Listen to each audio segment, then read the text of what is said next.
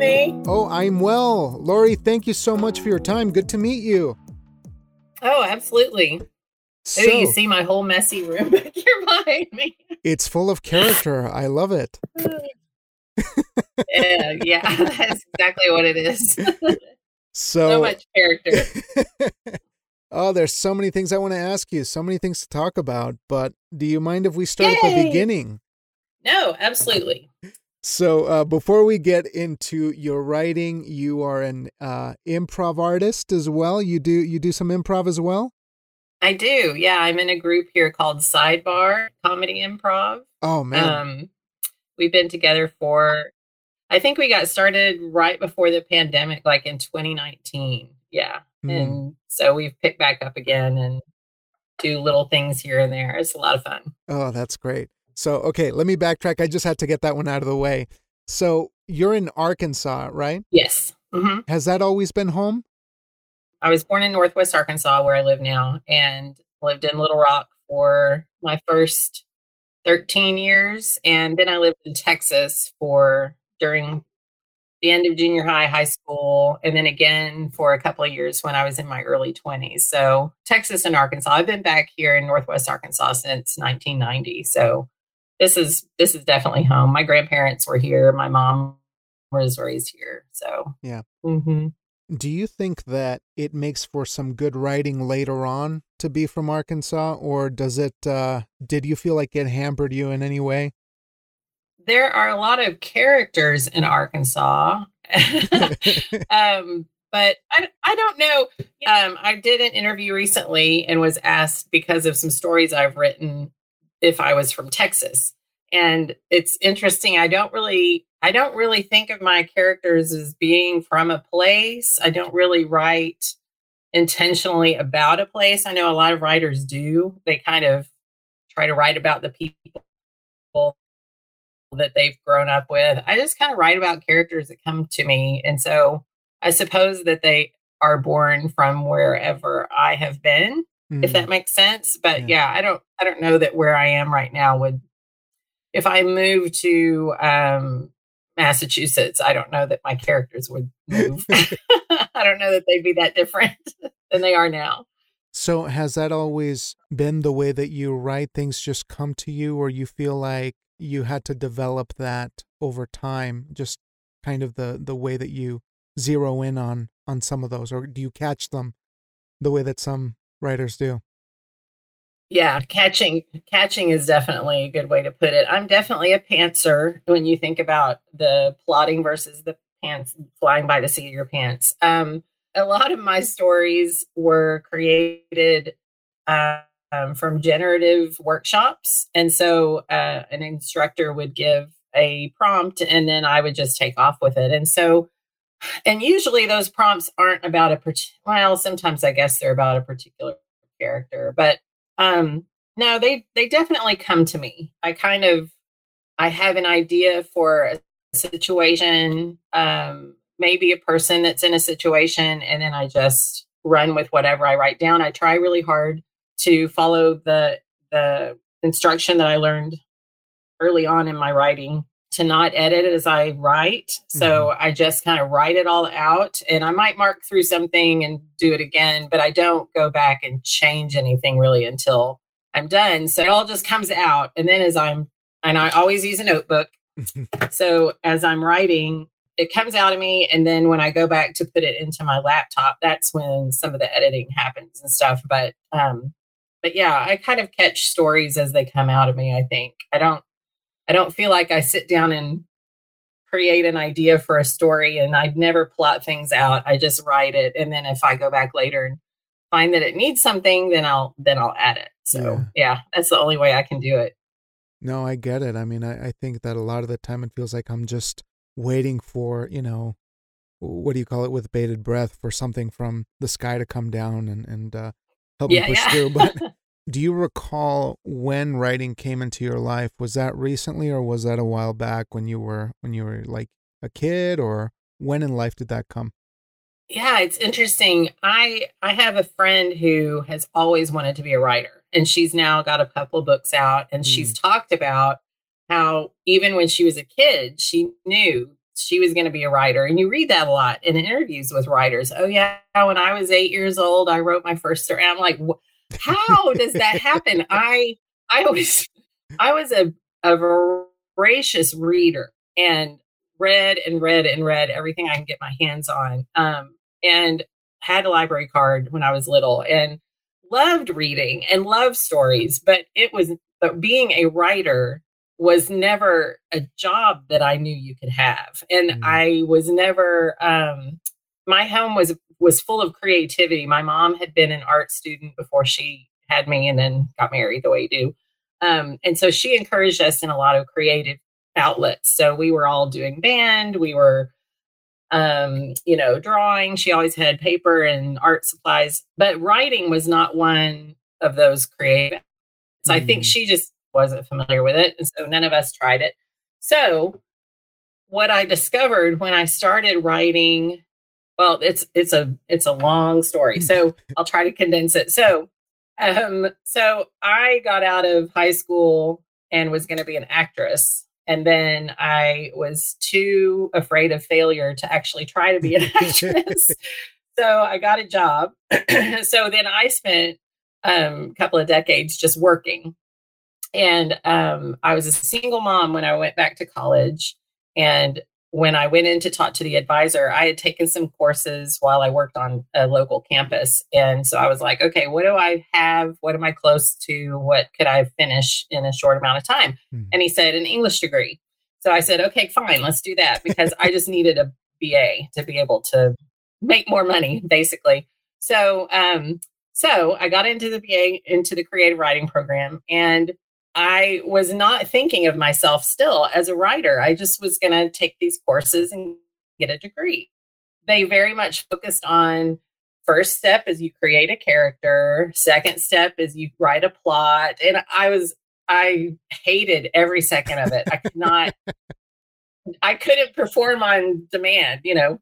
So um, got out of that degree program, got another good job, and never thought about it again, but I would just kind of play around with it now and then. I'd write a little something. Um, NYC Midnight contests online were a place where I would do a flash fiction contest now and then, and it was terrible. I never did well. And so the, in 2020, I started, um, I had, I guess I met somebody online on Twitter when we all started locking down and I started taking some workshops, some writing workshops online.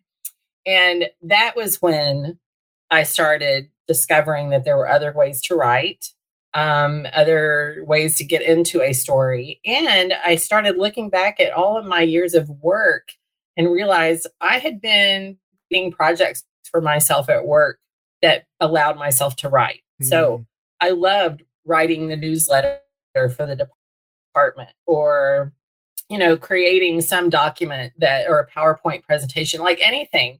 And so it it occurred it just dawned on me, well, I've always been writing. I always enjoyed writing. I just didn't realize there was that that was a thing I was doing. Mm-hmm. So yeah, long story short, I never knew that that was a thing I was doing, but I was and I always journaled, you know, I just um I hadn't thought about creating fictional narratives, I guess. And mm-hmm. that's what's been really recent just the last few years. And it's so much fun. I love it.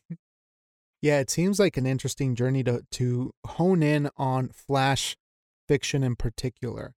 Is there something beyond what you've just mm-hmm. mentioned about the form itself that allows you to have a way in that that gives you that reward or that immediacy like why flash fiction over anything else say poetry or you know maybe a novella or something like that um, I actually I'm taking a class right now with Jose Hernandez Diaz, and he is a um, prose poet or a poet. Mm-hmm. He probably he doesn't just do prose, but he's teaching me uh, um, our class surreal prose poetry. Mm. And what I'm discovering as I work through his classes that I have been writing prose poetry, like some of the things that I submit as stories probably technically are prose poetry, but then it just depends on who the editor, you know, what the editor likes. And so some of them have been published as flash fiction, but really I think they're more poetry because they don't have a an arc and a real tension and all of that stuff that a story is supposed to have. So um,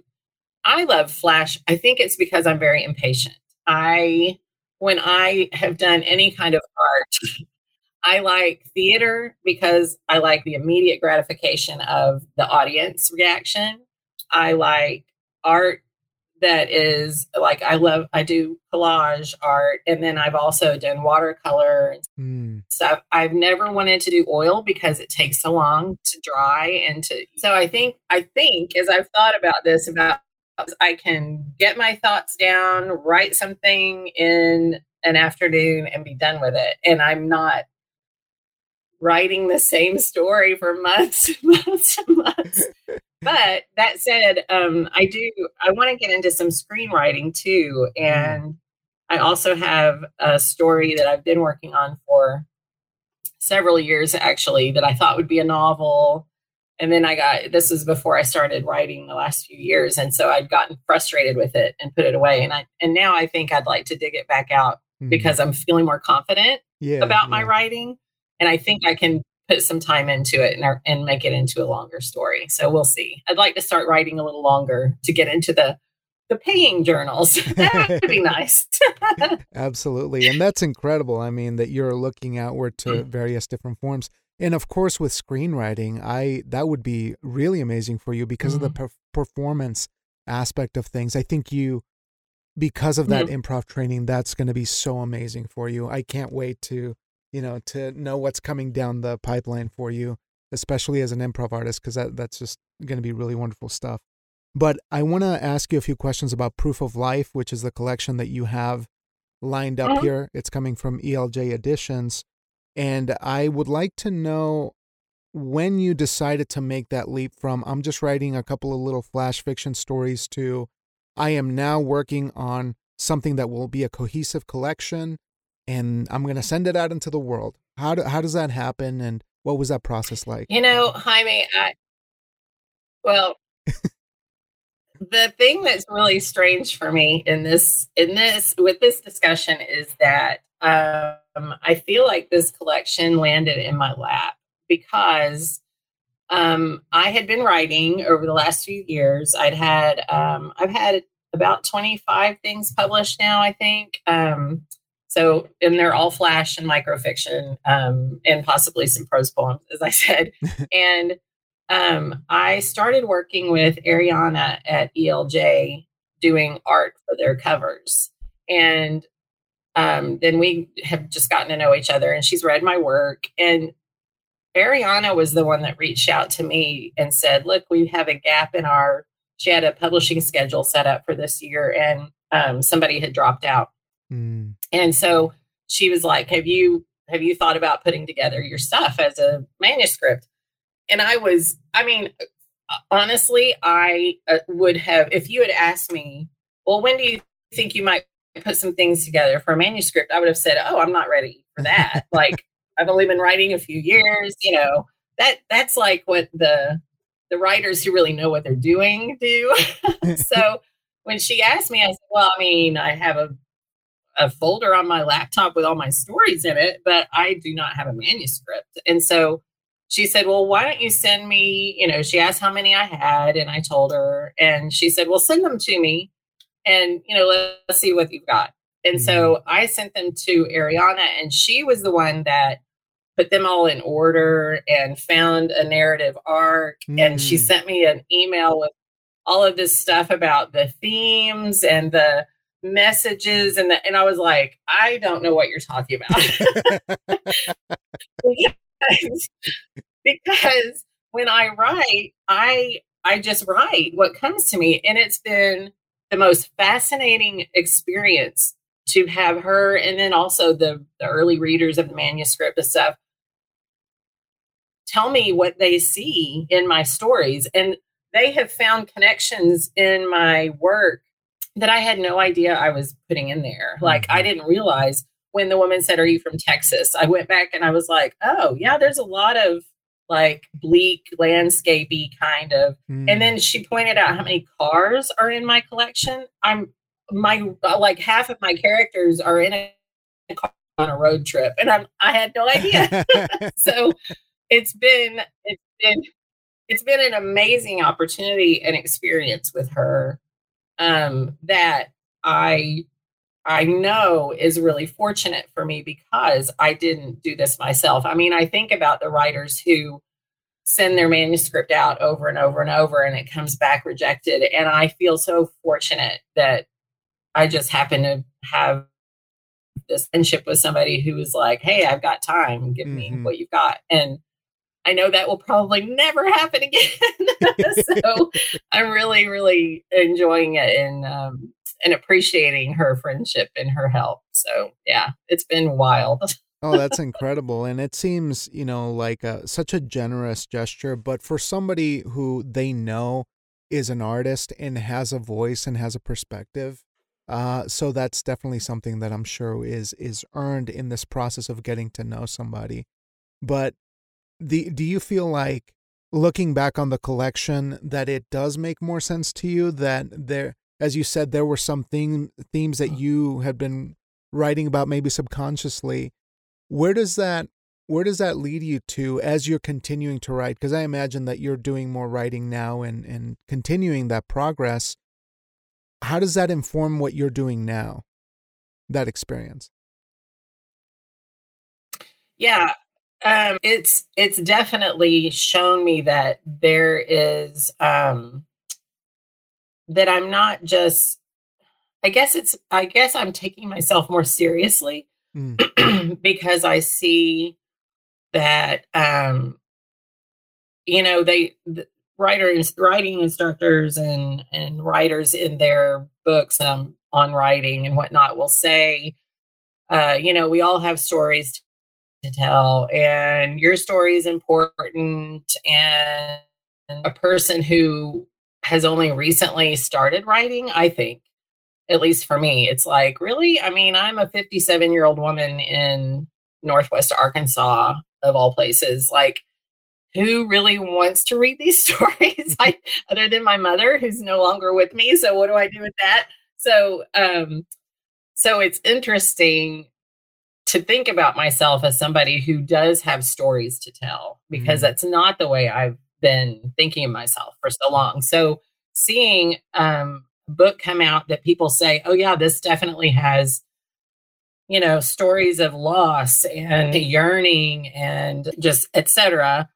Eh, it makes me take myself seriously mm-hmm. and to say, "Okay, well, okay, I do maybe have some characters, some some stories, some things that even though a lot of it is probably, I think a lot of my collection, in fact, so far has been about loss and yearning that is in that's me. Mm-hmm. And so um it's my characters are all individual characters, but they are definitely all me. so they're all doing things that I'm doing and, and probably that's true with so many other writers.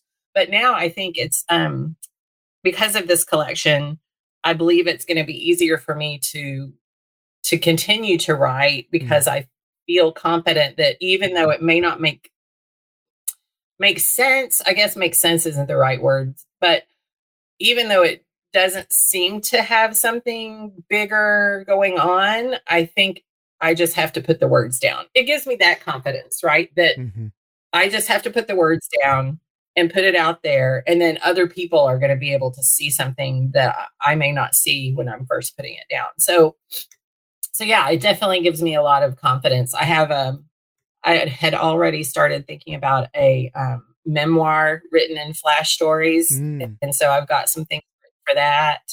Um, and then i have this longer project that will become something a novella or a, a novel or screenplay or all three i don't know and I also I, I actually want to go back to some of the stories in this collection. I think some of those characters have more things they want to say. Mm. so I'm hoping to go back to the, to the small pieces and maybe pull some of those out and make them bigger. So so yeah, it's exciting. It's exciting to think, oh, okay, I'm this is working. So I just need to keep at it.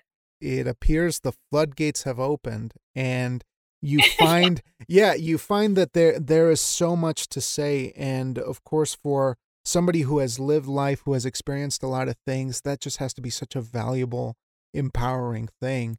Uh, for me, I really hone in on this idea of of place. I mean, just because I'm, you know, I don't know where place is. I don't know what my place is, but I'm a Mexican in, in Wyoming, and so I see somebody from Arkansas, and I know that that's a person who has a unique perspective to share with the world because all we see are Arkansas this or Arkansas that, but we don't see the humanity of certain places. And you mentioned that you are also politically involved. There's some inclinations there, at least on Twitter. And I'm curious to know how that resonates with you and how that makes its way into the writing too, because some things are hard to avoid politically, especially if we're in certain states like mm. Arkansas or Wyoming. But I'm curious what your take is on that. Mm-hmm. Yeah, I haven't. Hmm, let me think. I don't think that any of my political leanings have really worked into the writing yet. Mm. Um, I am, yeah. if you follow me on Twitter, I have two two parts. I am either a really vocal libtard, you know, feminazi, whatever, whatever all the people want to call me. Um, I'm a I'm a liberal woman in her mid 50s. and I ran for office in 2020 and mm. in Arkansas you you just can't avoid politics here right now. Mm-hmm. I mean, and I don't want to get into it, but yeah, it's sure, sure. it's it's everywhere. I we do actually have um in my community in Springdale we have a fantastically diverse community and i love love love being able to support the people who are doing the hard work actually. I mean i'm not doing the hard work in in any form or fashion but i support those who are. And um as much as i can with my mouth and my money and you know. And so um i love being able to do that and but it has not come into my work as a writer, which is the other half of me on Twitter. So I have like, the people I follow who are writers, uh, writing outlets, and then I have the people I follow who are Arkansas politics, and um, and that's just all I do. so uh, yeah, I don't, I don't, I don't know that I will ever write about anything. I'm trying to think. I mean, mm. I could have a character someday that pops up who has run into some discrimination. One of the issues, though, about that is I I don't live that life as an LGBTQ person mm-hmm. or as a Mexican person or a Salvadoran person. Um, we also have a very large Marshallese population in Springdale. I, I don't live those lives, mm-hmm. and I am very conscious of not trying to write a story for someone who I am not that person. Um, but one of the things I want to be able to do is help um, in my community get those stories up and heard and seen. And so actually we have a um, we have a bookstore. I'm going to give a shout out to Mas Libritos is a new pop-up bookshop situation mm. happening um, that a young Latina in our community has started. And I was thinking about starting a bookstore and a kind of at the same time I started hearing about her, and then uh, a friend of mine said, "Hey, you should talk to her," and we never could kind of get together. And then she launched, and I very much put on the brakes and said, "I, I can't try it. First of all, I can't because I just don't have time." But then it was mm-hmm. kind of like the universe is going, "Settle down. you are doing a lot of things, and and you can support this instead." and that makes so much sense to me because one of the things I wanted to do with a bookstore, if I open one, was to have opportunities for our Latino population to, to find books mm. for them to mm. read and, you know, to have workshops and things like that. And so it makes so much sense to me to not do that and be supportive of Diana and what she's doing there because she's doing a great job. So, but anyway, mm. so I, I, I don't know. It's hard not to Arkansas politics into my writing. I also don't want people, you know, to protest me and, and ban my books. So I don't want to get, I don't think I have really um, cutting edge stories to tell, mm. but then, and I can't speak for other people, but at some point, it's possible. I mean, I'm certainly not gonna. I don't know. We'll see. We'll see if yeah. I have something come up. If I'm terrified to share it or not. well, that's you know, it's wonderful to hear. First of all, that there are some good news, you know, coming out of certain places. I, I think that for me, that's the most important thing is to realize that there's humanity and kindness and community happening in various places regardless of where it is you know whether it's a, a blue state or a red state mm-hmm. sometimes mm-hmm. there's there's good to be found if we if we keep looking but i really think that sometimes it's a delicate balance in the work to be able to talk about these things and other times it's okay to just escape to the work to go inward and find something that is truly you that doesn't have to reflect the the political you know themes of the day or anything like that and it mm-hmm. seems like that's sort of the the way that you like to approach it at this time is to just just be personal and and voice yourself voice out what you have to say. Is that the, a fair assessment? Yeah yeah. I think that's pro i think a lot of that is because i write fiction right now primarily. So that helps because actually, as I was thinking about my stories, I was, I don't remember what I read something recently. Uh, um, there was some kind of discourse online, maybe about um, people putting characters into their stories that are not people that they would inhabit that life. And so um, I started thinking about my characters. Oh, I remember it was something about somebody said that you should um, identify the skin color and the, the race and everything of your character like the first time you meet them. Mm-hmm. And I was like, okay, first of all, I don't even know how that's possible without breaking your your story. Like, yeah.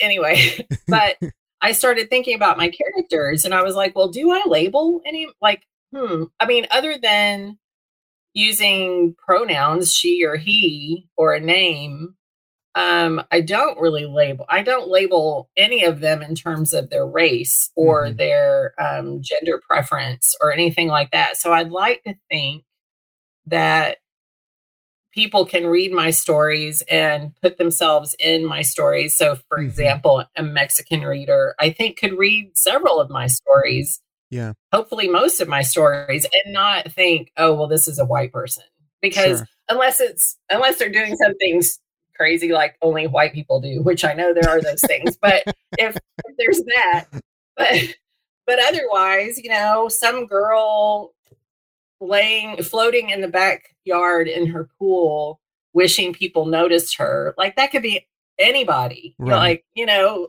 i hope that my stories are approachable by most readers and they mm-hmm. can put themselves into those situations and and relate to the emotion of the story and the you know the theme or whatever without having to think oh well is this for me or is this for somebody else um mm-hmm. but if i if i started writing nonfiction then yeah i'd probably be inclined to talk about some things that were right. that were a little bit more um whatever juicy.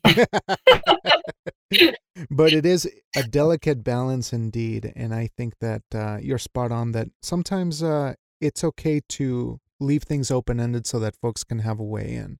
So folks can really just mm-hmm. find their way into the into the work without feeling completely ostracized uh, with certain descriptions. Now you're also a mm-hmm. a reader for a couple of lit journals. And I'm interested to mm-hmm. know how you made inroads in that community and and sort of what that what that experience is like to read contemporary work and what are the takeaways? Yeah, that's been really that's been really helpful for me. Um I read for Fractured Lit. I read fiction for them. I'm a first reader, so I'm not an editor or anything. Um, and then I do name for nonfiction for Longleaf. Uh, and both of them came along because their editors in chief just posted on Twitter that they were looking for readers. So mm-hmm. I think if I was going to suggest to other people who would maybe want to be interested, would be interested in doing something like that, just follow follow the journals that you're interested in mm-hmm. online, um, or even just send them a message. I mean, I think most of the people I've met online or in workshops who are editors for um, literary journals, especially the, the online only ones, the, the community is so welcoming. Mm-hmm. If you just send a message and say, Hey, I'd like to be a reader, how how do I do that? Um, both times when I when they put out notices for these two that I read for, I just so, sent them a message and said I was interested, and mm-hmm. they were like, "Sure." And so the process is, um, I'm not. I can decline something if I think it's not a good fit, but it's usually pretty obvious. Like um, at first, I was. You can ask the editor in chief for Fractured Lit, lit uh, for Fractured Lit, Tommy Dean. He had taught a couple of workshops I'd take, taken, and so when I said, "Oh, this would be interesting," he was, "Oh, actually, you know, I think I put out there on Twitter." I don't think he put out a notice. I think I said, "I'd really like to do this. How do I do this? You know, how would I how would I be a writer or reader?" And he just sent me a message and said, "Hey, we need some readers." so it was like, "Okay, do that."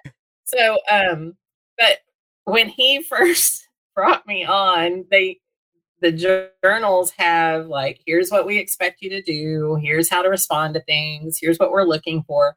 And so i'm reading all the instructions. I was terrified that i was gonna like decline the next sylvia plath or something. Like i was like what if i turn somebody down and i just don't know what i'm doing and they're wonderful you know? And he's like look chill out. He's like he said you you will know. Like it's obvious if it's a piece that's not finished or it's not a good fit or whatever. He's like it's okay.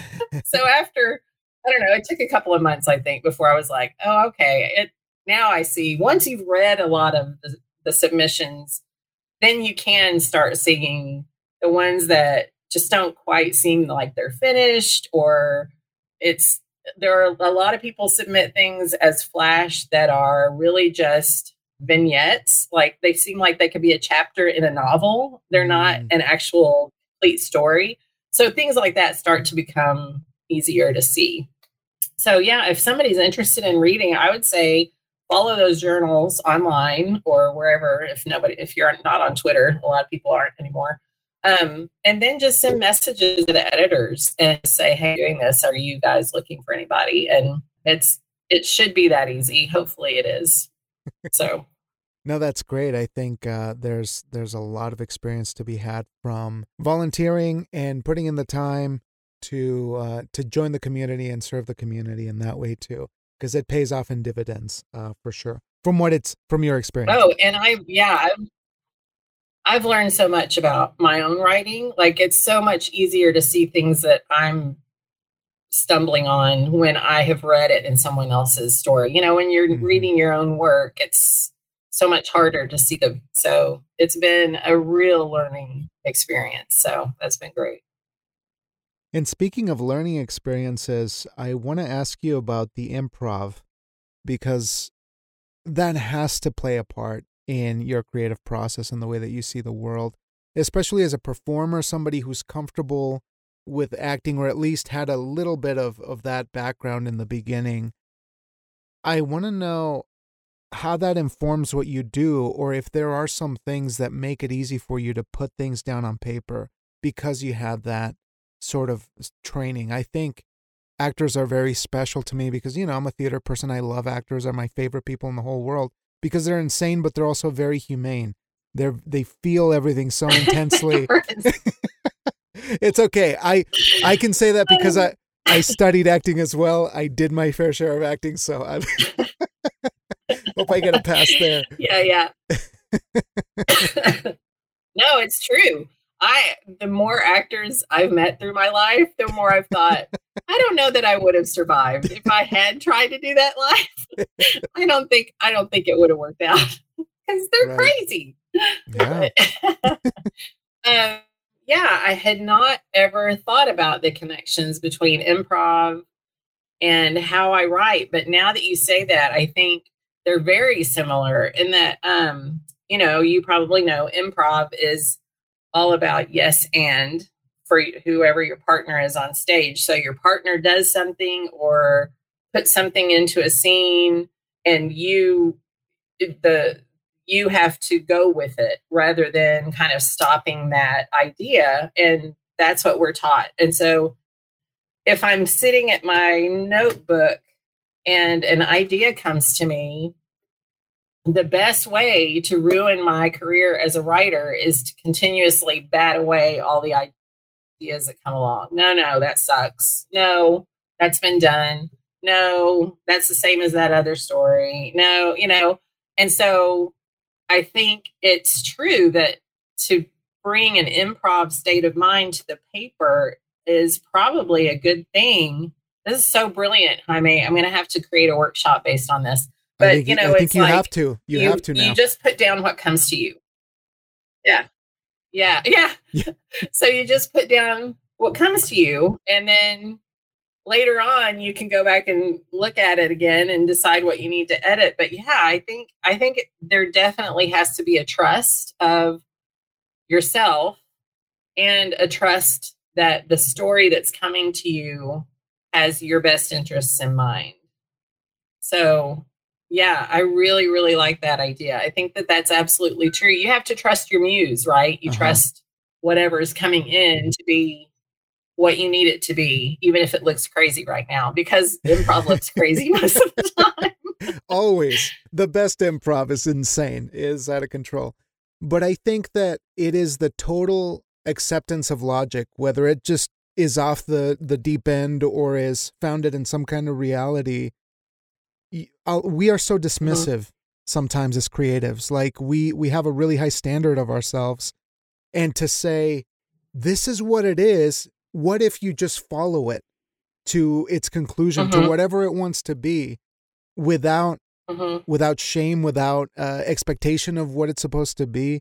I think that's a really powerful Mhm. thing, and and you got I I just can't help but wonder and marvel at the tools that you have there as a as an improv person. It's like right there, Yeah, you're like a rocket to creativity.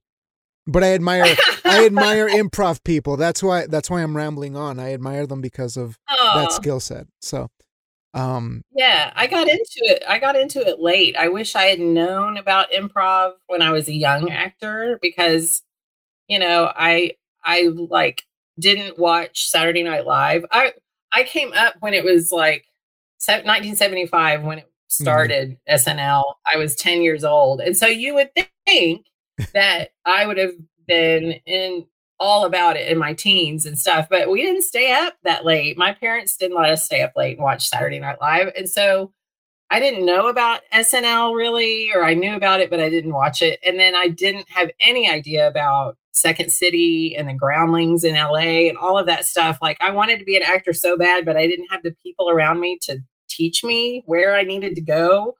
And so now, you know, I'm like, I wonder if they would accept a 57 year old mom and grandma.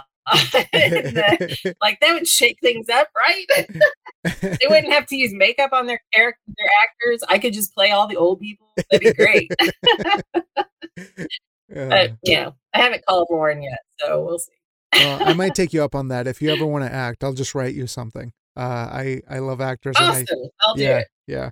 Um, but you you mentioned something that I forgot to ask you earlier on, which is uh, things that inspired you when you were younger. Because I I think those formative ages are so they're so vital, and we're always trying to recollect and look back on the things that that really inspired us and made us who we are creatively. Do you remember reading something that just knocked your socks off, or watching a play that inspired you to become an actress, or things that you were watching at that time, uh, especially in, you know, what I romanticize now, which is like the 70s. Uh, I just think they had like the best, the best stuff, but I wasn't there, so I don't know. We did. I will just tell you. Yeah, I mean, it- in the Good 70s. times. um, you know, I I early on wanted to perform, and um, I think my mom didn't know quite what to do with me because, again, she didn't have actors in her family or whatever. So, you know, I come home from school and I'm like.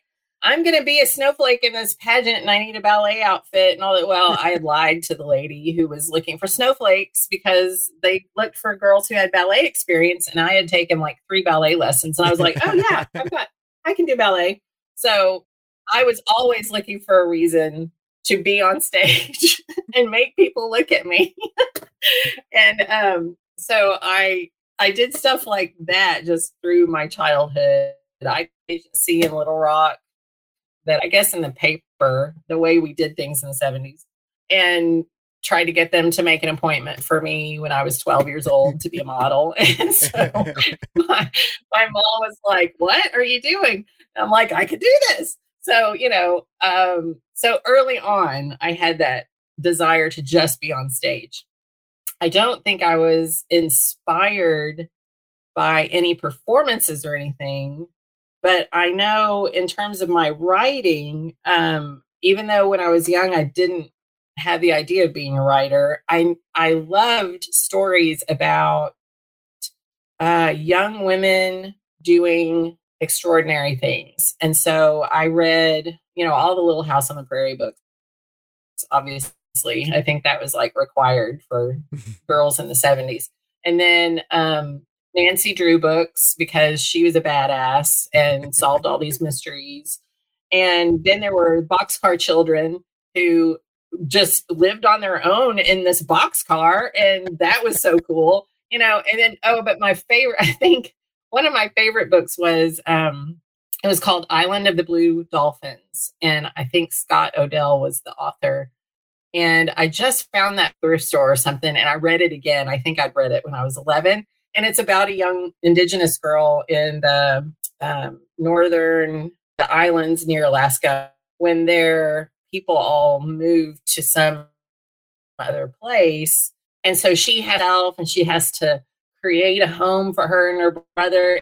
And I remember being so inspired by that girl doing hard stuff kind of. And so i love those stories film and theater and stuff. Um i am a really big fan of movies that are very character focused. I just watched one the other night called friends with money and it was mm. from 2006 i'd never heard of it but it's a it has jennifer aniston and joan cusack and um, frances mcdormand and it's mm. about a group of friends who have grown together like since college or something and then they all interweave with each other. It's a very um like a small story. It doesn't do anything extravagant. There's no big giant arc. It's just kind of a, a relationship story. But you really get to know each of the characters really well and kind mm-hmm. of see their motivations and shifts in their relationships. It definitely I shows in the stories I write plotting out, but like motivations. Why do people do the things they do? And what happens when they do those things, then what does that create later that they may not have expected? I guess. I guess those are the kinds of really like and the Coen brothers, like anything oh, that Joel yes. and Ethan Coen put together. Yeah. I'm there. I'm right there with you. Yeah. I don't think I've ever seen yep. a, a better combination of I guess not combination, but just a mastery of the medium, like the Coen brothers. I mean, with Ethan mm-hmm. Coen being such oh a such a voice and and getting the dialects right and getting those characters to just jump off mm. the page and mm-hmm. the, the directing of those movies, uh, man, outstanding. But I want to yeah. ask you one more thing to be mindful of your time, and I I can't thank you enough for this. This has been amazing, and I can't believe that time just flies. Yeah, yeah, no, I'm good. When you're having fun, uh, can you tell me about? You said this thing on your bio that I love. You you said you're. I'll just come back. You can bring me back. That's right. That's right. Anytime. Um, can you tell me uh, about this thing that you said in your bio about being a firm believer in the transformative power of militant optimism? Because I subscribe to it. Yeah. I believe that that's the way to move forward, but I'm curious what your take is on that and what yeah. what got you to that perspective. Okay, so this was a term that I came up with. And I have since found that there's somebody else, like out in California, I think there was a guy with a website that was called Militant Optimist. But I come at, came up with it in my own head by myself. The day after, hmm. so here's where I get so there are so many things in the world that are absolute trash. And I have always been um, an optimist. So uh, I think it's probably one of the things that's kept me moving forward and not really getting bogged down in a lot of self doubt. Um, even though, like with my acting, I was afraid of failure, there was also a I don't want to spend 10 years trying to do something that I'm not going to be able to do. And so mm-hmm. that was also, I think, my impatience. Um, so the way I see militant optimism is you have to believe in something better, that something better is possible. But then the militant part of it is that you also have to be working. You can't, you know, optimism is not just hope, it's not just blind faith, you know, oh, well, I hope it gets better. Oh, everything will be fine. It's not the don't worry, it'll all be fine. It I think there, but I also have to do the work to try to be part of that, to make the better happen. And so that's what has led me to be vocal, to, um, you know, be a middle aged white lady speaking up for people who can't, who don't have a voice. And I mean, I'm not trying to like crow on myself or something. I think that's just what everybody has to do. And so yeah i got i got pushback on the militant part of that when i first started putting it out there in mm-hmm. 2016 or 2017 whenever it was um because somebody said oh but that's you know violent militant is like mm-hmm. the army or you know violence and i'm like no it's like you have to be busy you have mm-hmm. to work and yeah if you're going to look at that little specific definition of that word to reject this idea, then that's a problem in you. Mm-hmm. You're not right. thinking bigger. yeah. Um so yeah, that's and I have a little thing on my wall in front of me and that's that's just been something that has been really important to me since since it came to me is just that we have to be constantly looking for ways to make things better for everyone we can't sit back and go, oh, I'm just, I can't, I'm too tired. Mm-hmm. I can't do this anymore. And now I will say I felt conflicted um, after I ran for office. I really stepped way back. And then mm-hmm. the pandemic, you know, the pandemic started actually as I was trying to run for office, which mm-hmm. it's really mm. hard to connect with your community when you can't visit with them at all. So that was a problem. But um, but afterwards, I didn't I didn't uh, get elected. But I said, okay, I've got to take a step back because I'm do- doing this writing and putting all my effort. And so I haven't been going to Democrat meetings and I haven't been attending all of the events that they schedule, but I am still speaking up online and I'm still promoting everything that's going on. I'm still signing petitions and um and I'm just being aware. I think part of it is also just knowing what's going on. You know, you bury your head in the sand and then all hell breaks loose and you can't pretend like you didn't know it was coming. Exactly. so anyway, yeah, that's a lot. But yeah, it's it's important to me. I I love putting those two terms together, militant and optimism, because it's yeah, it's mm-hmm. stay hopeful, know that there's better, but know that work has to be done to get there. So that's what it is for me anyway. I love it. I think that's a beautiful note to end on because it reminds us that there is hope to be found. We just have to keep keep looking and refusing to stand down.